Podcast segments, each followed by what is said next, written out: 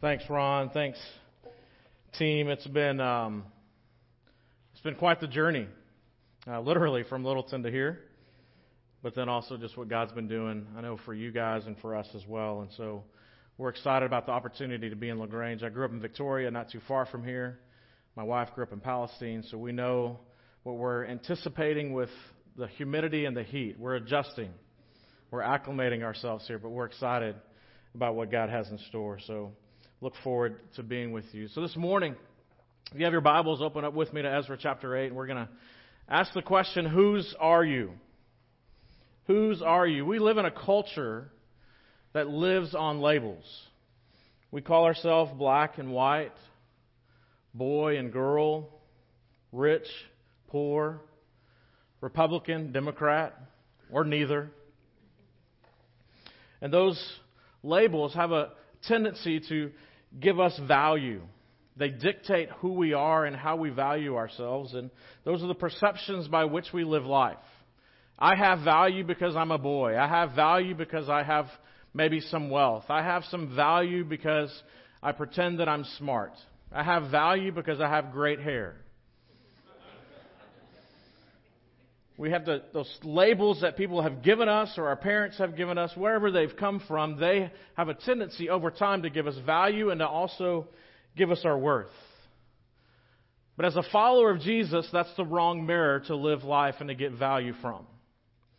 As a follower of Jesus, the mirror that we're to receive value and to live life out of is the mirror of God's Word.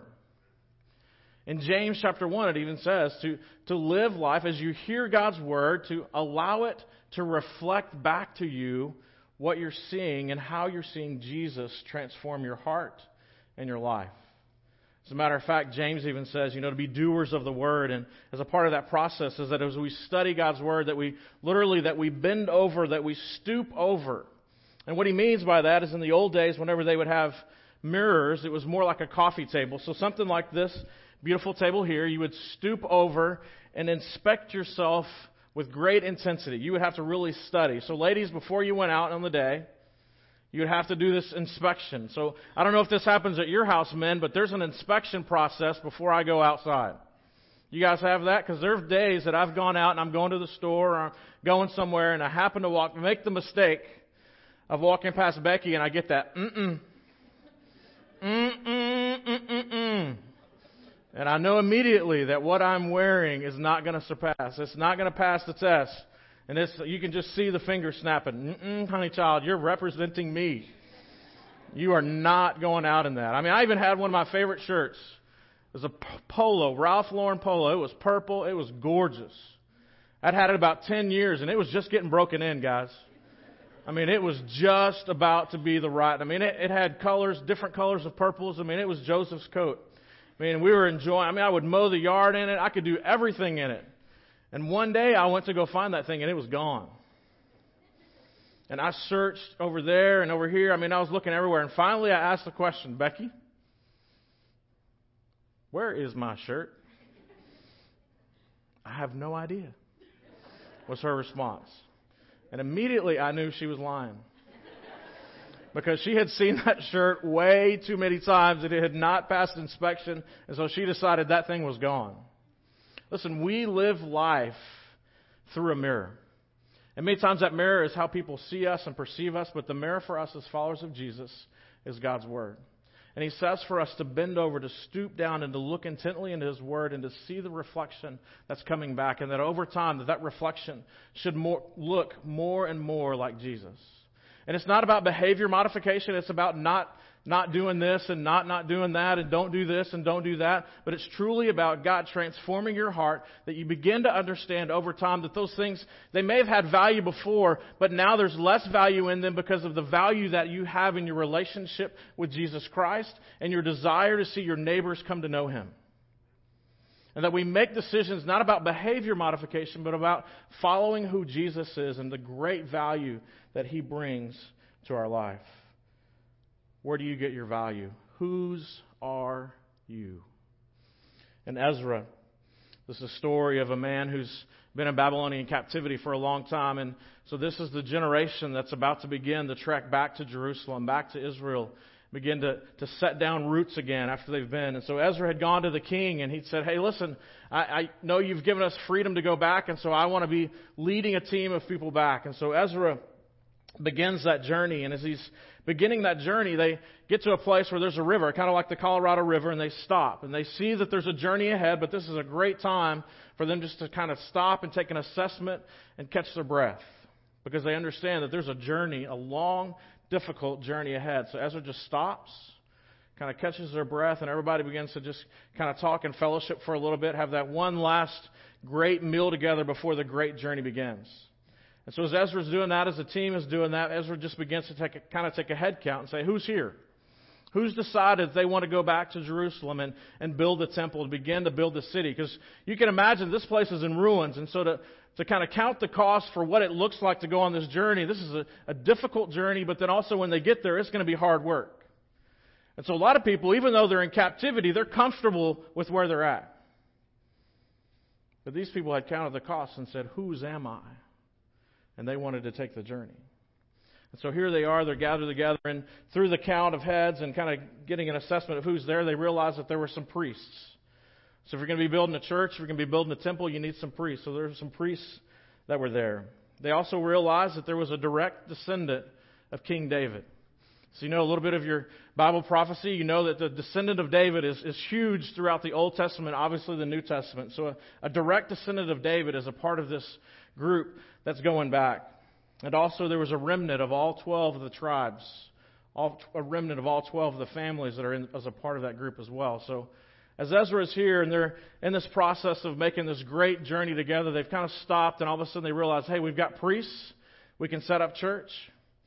We've got a, a direct descendant of David. We've got the lineage that's happening. We know that we need that, and we also understand that we're going to need um, we're going to need the remnant of the twelve. And so everybody's there, and so this is the excitement is happening. The journey is ahead and they're excited. But one of the things that they realize that as they're about to take this journey, that there's a group of people that are missing, and the group are the Levites. And the Levites are extremely important to the temple work because those are the, the deacons, the servants, those that are working hard, and there's those priests, they're preaching, but what do they do during the week? They don't do anything except on Sunday come up and preach, right? And so somebody's got to be doing something during the week, and those are the Levites. So they, Ezra realizes, hey, they're not around. And so imagine, Ezra says, hey, listen, we can't go back and we can't establish what we need to establish without having the Levites. And so he sends some of the leaders that are part of his group, he sends them back into town and they spend a week. And after about a week, the Levites, about 40 Levites and 220 other temple workers join the group. And so now they realize, hey, we can, we're ready to take the journey together. So you can imagine the excitement that's been building at this camp. They're, based on the Colorado River, and the camp begins to grow. And then here comes another 260 to 300 people, and they're that, and just the enthusiasm that builds of, hey, God's got some great stuff for us. We're going to go back to the homeland, and we're going to reestablish a temple. We're going to we're going to build this house, and we're going to do this, and this guy's going to have a lumber yard. And so just the great excitement of what's ahead.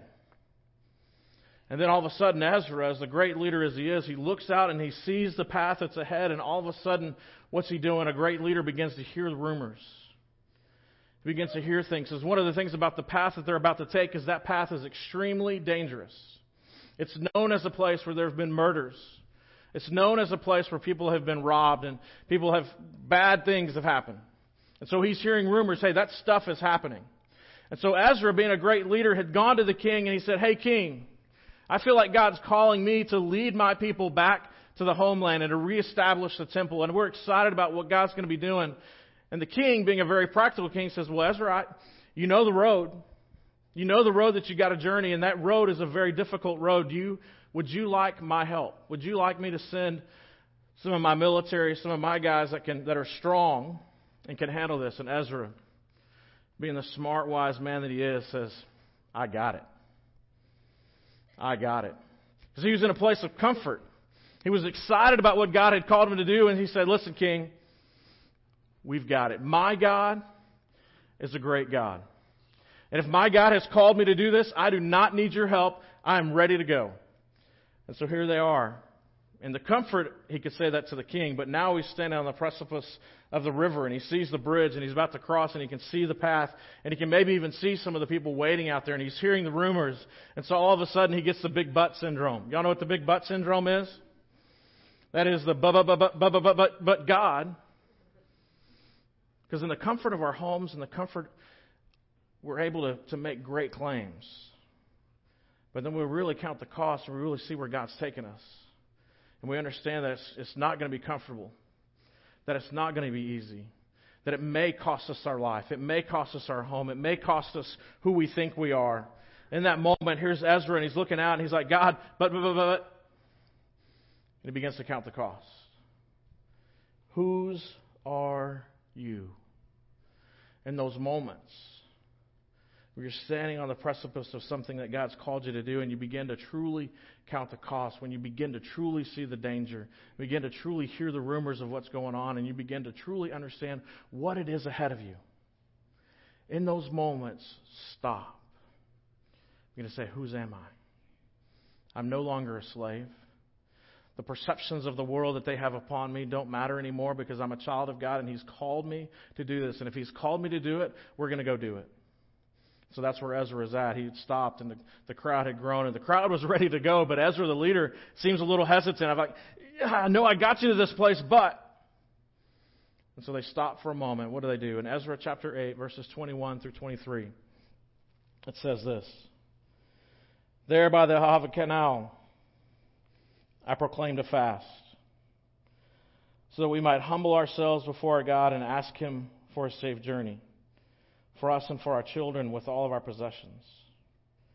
We're ashamed to ask the king for soldiers and horsemen to protect us from our enemies on the road because we have told the king, The gracious hand of our God is on everyone who looks to him, but his great anger is against all who forsake him. So we fasted and petitioned our God about this, and he answered our prayer. What makes you nervous? What makes you nervous? What makes you begin to not trust God?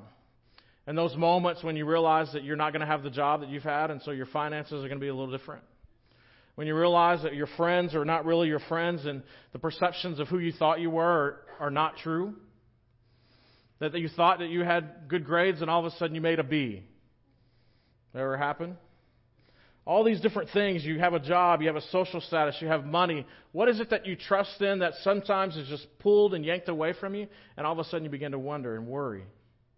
Worry is a lack of trust. Worry in those moments is a lack of trust. What are you relying on? In that moment, Ezra have relied on the confidence that God had called him, and he stood there at that moment of a precipice of looking over the river and of a great challenge and a road ahead, and he stops. And he asks the question, Whose am I? Whose are you? God's calling some of you guys to do some incredible things. And you've kind of gotten to that place and you're like, yeah, I want to do it. And now you're at the precipice of going and you have the big butt syndrome and you're like, but God, I don't know. So this morning, I want to encourage you. If God's challenging you to do something and you're on the precipice of something great, stop and take account and ask the question, Whose am I? And allow God to speak truth to you. Pray, seek His face to let Him know that God has great things for you because He loves you and you're His child and God does not make any junk. God does not make mistakes with any of us. Whenever He makes us, we are one of a kind. There are no clearance sales with God. There is not a thrift stop. We went to Second Chance. It's a great place, but God does not sell us at, at thrift stores. Whenever He made you, He said, This is a one of a kind thing, and you are of a great value. In Ephesians chapter 2, whenever it talks about us being a great masterpiece, it means that God has literally woven us together, and that even on the backside, sometimes it looks like a mess and it feels like a mess. On the other side, God is looking at the masterpiece and saying, I have done a great job with you. And too many times we're peeking on the backside of the rug and we see the mess. But God's saying, listen, look at the mirror. Allow yourself to see who I've created and who I'm making you into. You are a masterpiece. Ezra was a little confident early on. He, he was excited about that. And listen, as I stand here today with you, I'm excited about the opportunities. We're standing on the precipice of the Colorado River, and we have some great things, and I know you're excited about some great things. It's going to be real easy for me to go, but, but, but, but, but, but, but, because it's not easy being a pastor of anybody. I'm a great pastor to myself, and I have a great relationship with myself, but I invited my wife in, and you know what? It gets messy sometimes. Because I'm perfect. But I invited her in, and I have to work with her imperfections, and it's a little difficult sometimes. You can laugh at that. It's okay. She'll beat me later. But his confidence was impacted by the danger that was ahead. It reminds me of Peter. Peter was asked the question, Who do you guys think I am? And Peter responded, You're the Messiah. In a great place of comfort. They're around the campfire, and I'm sure this is kind of what I imagine. They're around the campfire and they're having chili and fish, and Jesus says, Hey, you know, we've been together for a little bit. Who, who, do, who do people say I am? And Peter says, You are the Messiah. Because he was brash, he was confident, he was that guy that's out front. He's like, Yes, that is who I am, but don't tell anybody.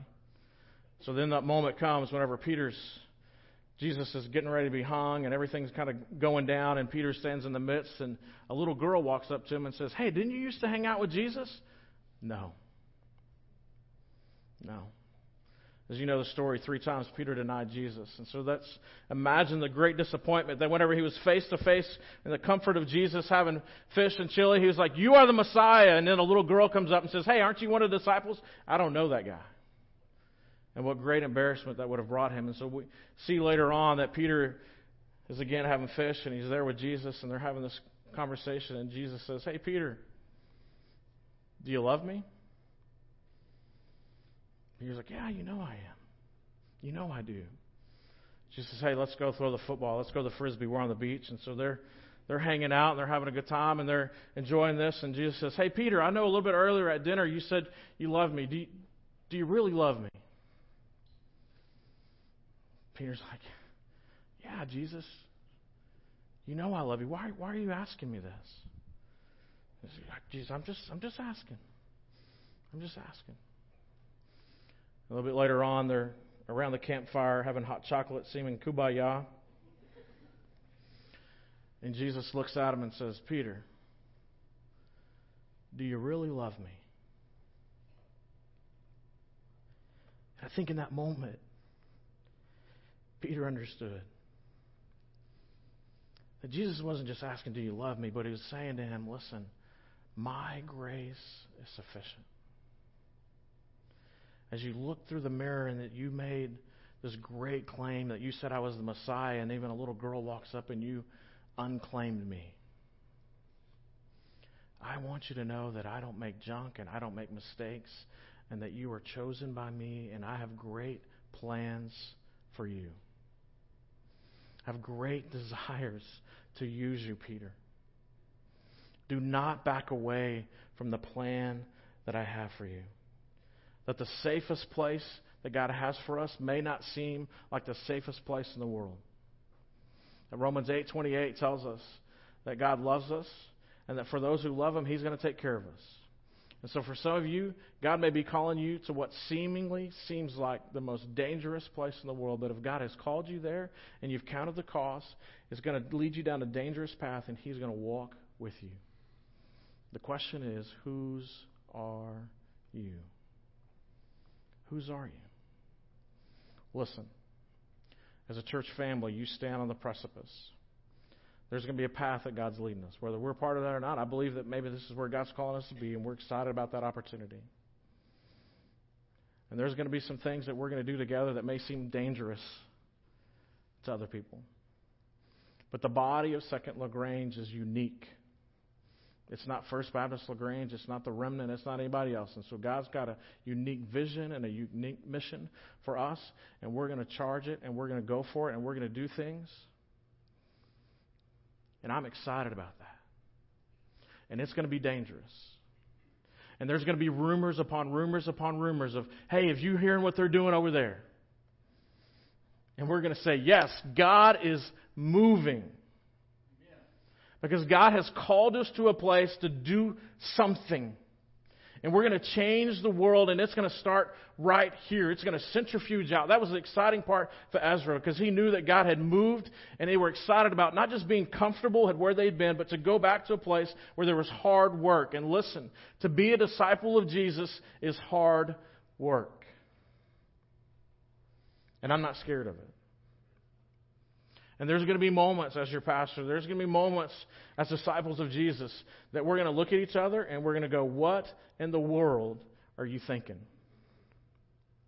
And listen, healthy conflict is good. We can grow through that. Okay? I am not the Savior. I'm Chris. Together on a journey to lead people to the Savior. La Grange, there are people today, this morning, that are not in a place of worship, that need to be in a place of worship. There are people in Fayette County that are not in a place of worship, that need to be in a place of worship. If you call me as your pastor, one of the things we're going we're going to talk about and you're going to hear from me is how are you loving your neighbor? Do you know your neighbor's name? How are you praying for him? What are you doing? Because listen, it's easy to come here on Sunday and to not know your neighbor's name. And one of the first things you can begin to do is begin to pray for them. Know their names so you can begin to pray for them. As that begins to happen, your heart's going to begin to melt, and you're going to be able to. You're going to want to mow the yard for them. You may not want to mow your own yard, but you're going to want to mow their yard. That's miraculous. You may not want to cook for yourself, but you're going to want to cook for them. Why? Because your heart and your mind and your soul is not about you, but it's about them knowing and growing in the relationship with Jesus Christ. Whose are you? More than a member of Second Baptist, you're His. And God's got us on a, on a place where we're about to take a great journey, I believe. And there's going to be some difficult things. But I'm excited. And hopefully you are as well. Let's pray together.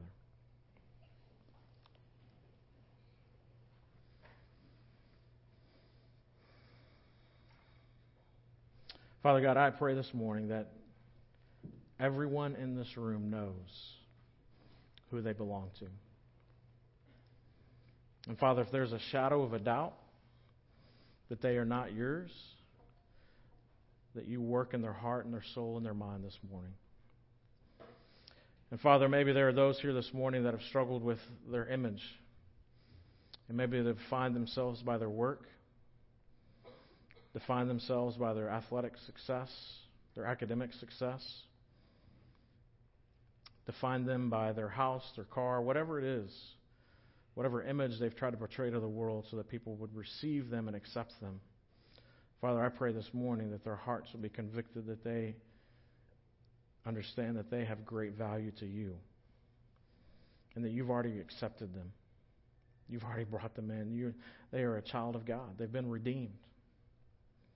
They've been bought out of slavery. Father, I look forward to the days ahead. I pray that today is just the beginning of great things, that there's a path ahead. It's going to be dangerous. There's going to be rumors. There's going to be conflict. But Father God, that we're on a journey together, unified to walk. And our journey and our vision and our dream is to see you glorified and you alone. For it's in your Son's name that we pray. Amen.